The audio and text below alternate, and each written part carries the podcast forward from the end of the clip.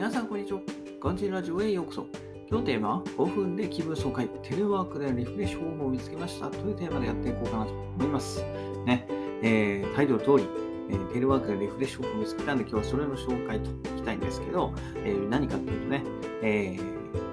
筋肉、中山筋肉のユジュですね。はい。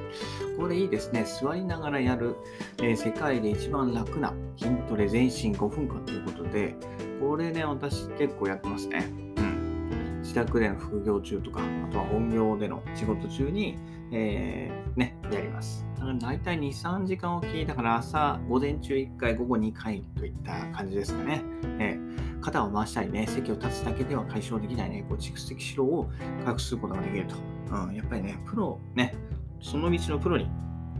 教えてもらうことが一番かなというふうに思いますのでね、ぜひ、えー、中山きんに君の YouTube 見てみてくださいと。いうところで、はい、ね、えーその座りながらやるやつと、あとは立ってですね、自宅でできる世界で一番楽な筋トレ全身9種目というのもありますので、えー一緒にね、見ていただければと思います。はい。ね、えー詳細はね、私の、えーラジオね、概要欄に載ってますので、ぜひそちらも合わせてみていただけると、はい、幸いです。といったところでね、今日は5分で気分爽快テレワークでのリフレッシュ方法を見つけました。というテーマでお話しさせていただきました。それでは私は、バイバイ !Have a nice!